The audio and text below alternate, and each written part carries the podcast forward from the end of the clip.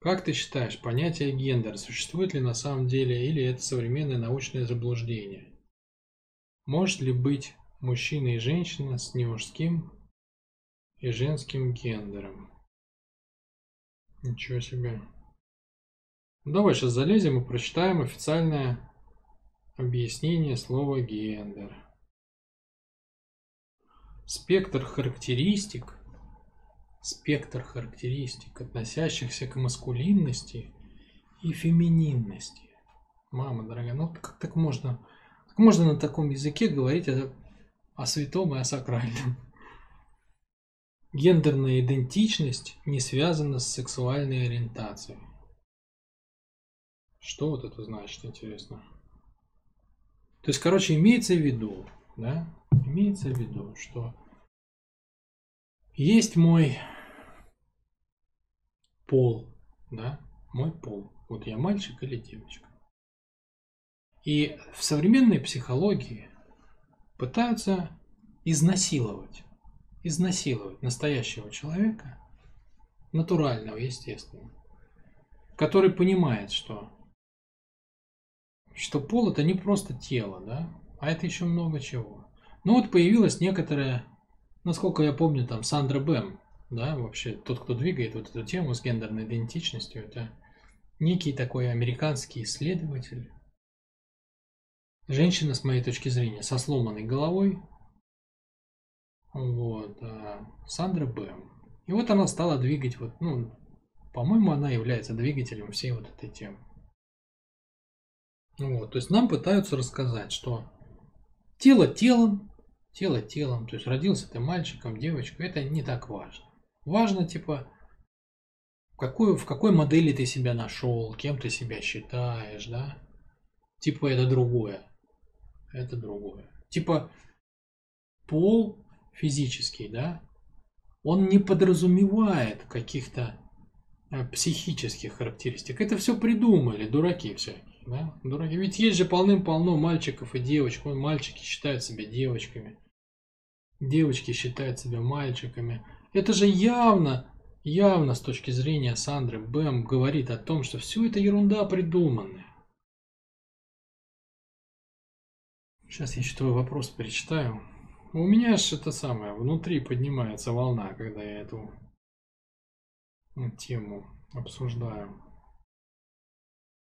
Значит, э, я даже не знаю, что сказать. Вот понимаете, э, раньше в общем, ну там, во многих культурах к этому относились вообще плохо. Да? Я сразу же хочу предупредить, что э, я совершенно не, не против того, что тот, кто там в себе что-то обнаружил, там гомосексуальность какой-нибудь или что-то в этом роде, чтобы он это делал и все такое. То есть я не, совершенно не за то, чтобы э, кого-нибудь там гонять, я не знаю, там отстреливать или куда-нибудь пересаживать, изолировать и прочее. Я не про это. Но я про то, что, конечно, делать это нормой – это преступление.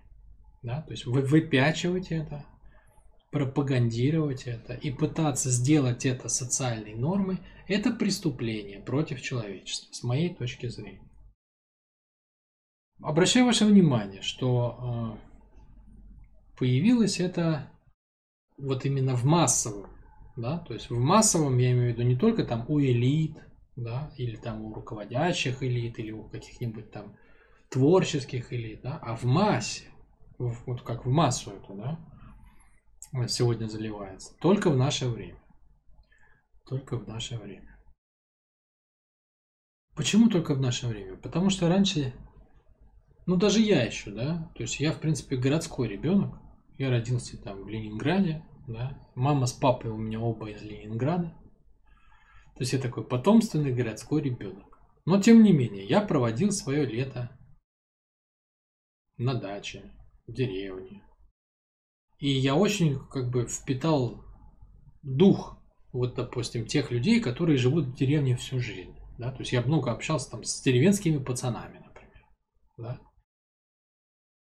И как человек как бы сам по себе чувствительный, внимательный, да, склонный как бы к анализу того, что со мной происходит, я как бы всегда подмечал вообще, вот как голова устроена у людей вокруг меня.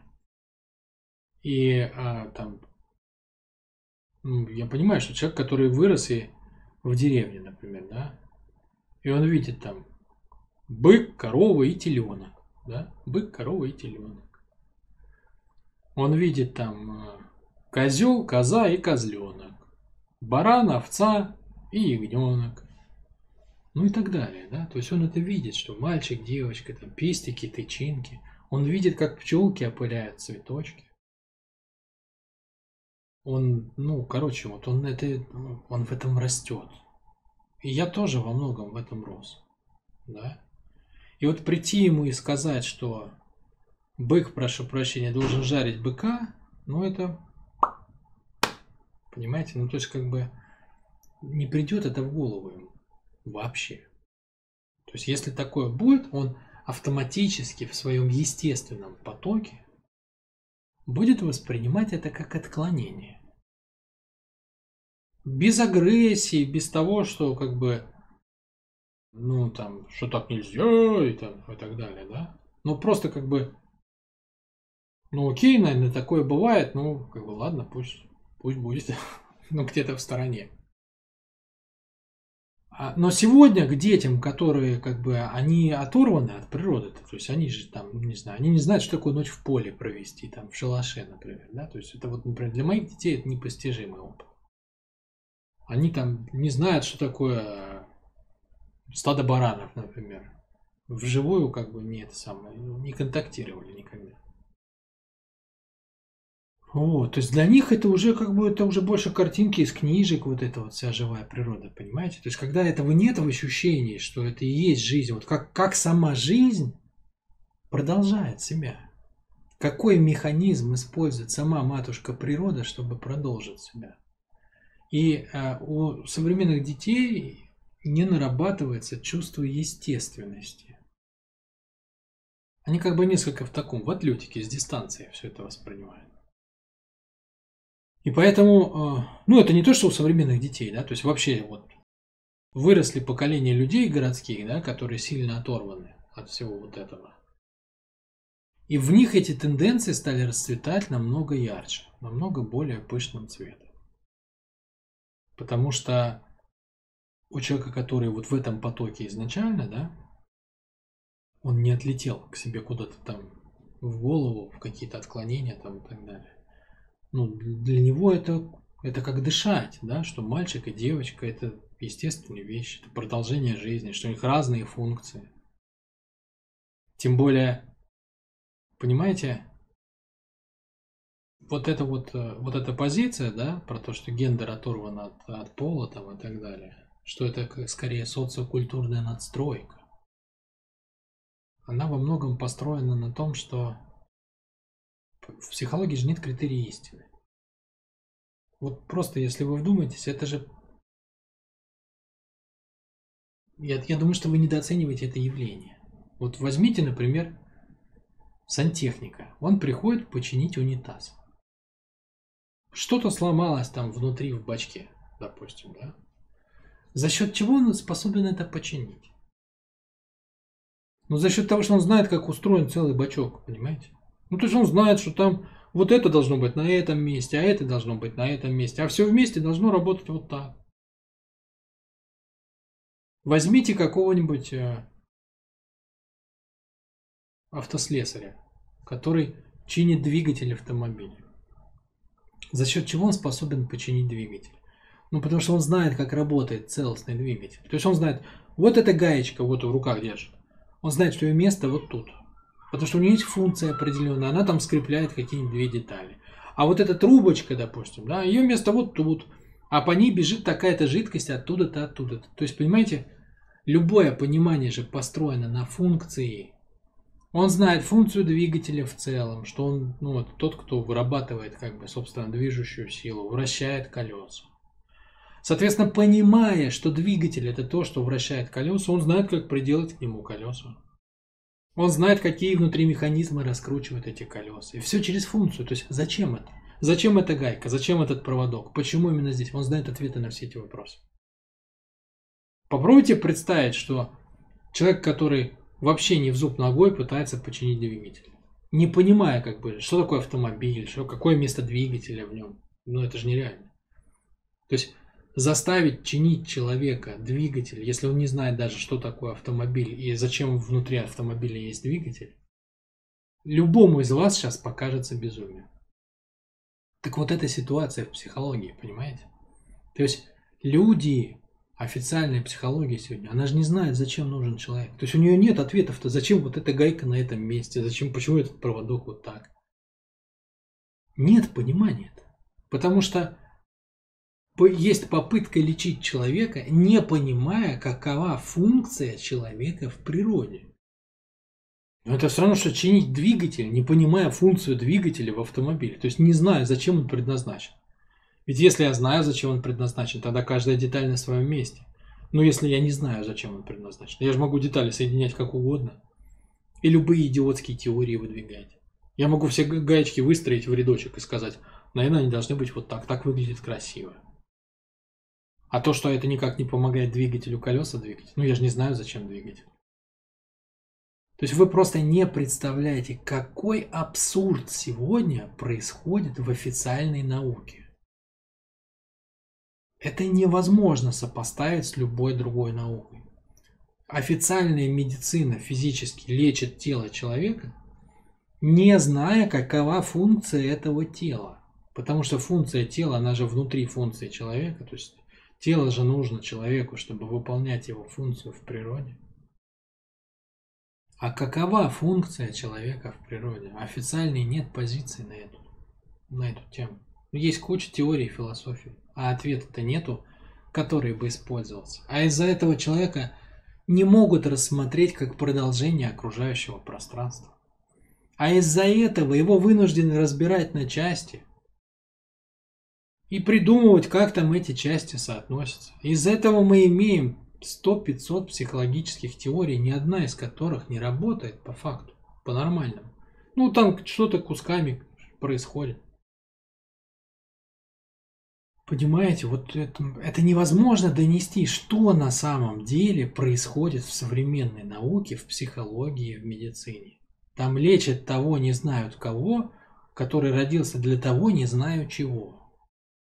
Как можно делать терапию с человеком, не понимая, зачем это существо вообще нужно? А как тогда, понимаете, как соединять детали-то эти? И вот приходит Сандра Бэм, Больная на голову женщина, на самом деле, несчастная, не, совершенно не состоялась как женщина. И понимает изнутри, что у нее что-то болит, и а, вместо того, чтобы, понимаете, перед ней какой выбор?